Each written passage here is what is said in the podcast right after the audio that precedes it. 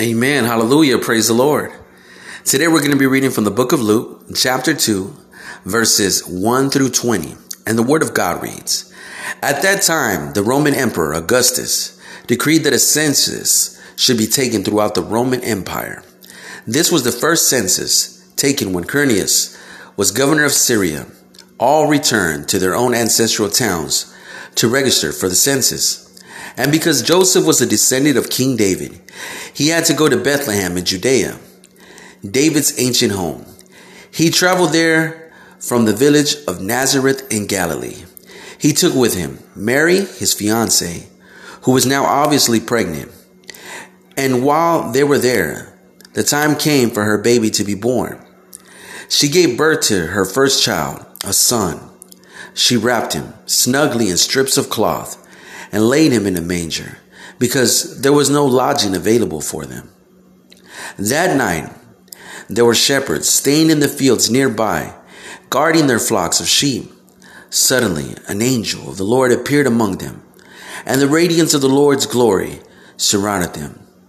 They were terrified, but the angel reassured them. Don't be afraid, he said. I bring you good news that will bring great joy to all people. The Savior, yes, the Messiah, the Lord, has been born today in Bethlehem, the city of David. And you will recognize him by this sign. You will find a baby wrapped snugly in strips of cloth, lying in a manger.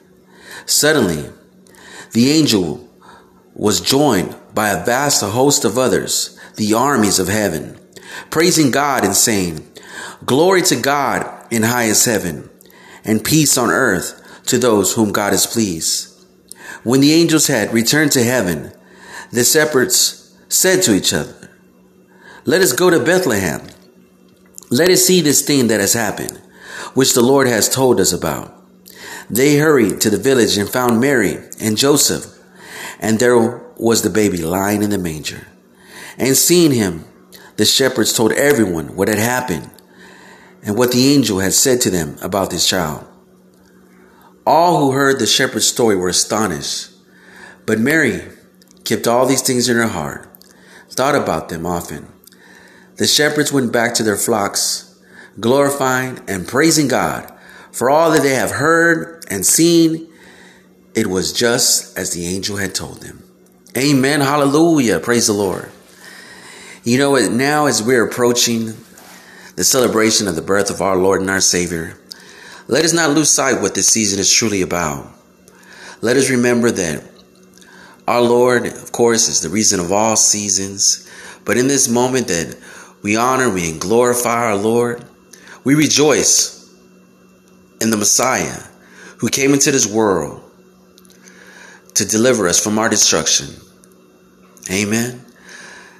And we thank him. We should thank him every day for the ultimate sacrifice that what he paid at the cross of Calvary. But in this Christmas, let us remember that he came into this world for the ultimate gift, our salvation. Let us not lose sight of this. Let us stay focused. Let us rejoice. Let us, of course, show love to our families and our loved ones. We can exchange gifts to one another. But let us remember that the ultimate gift that we received was our Lord and our Savior,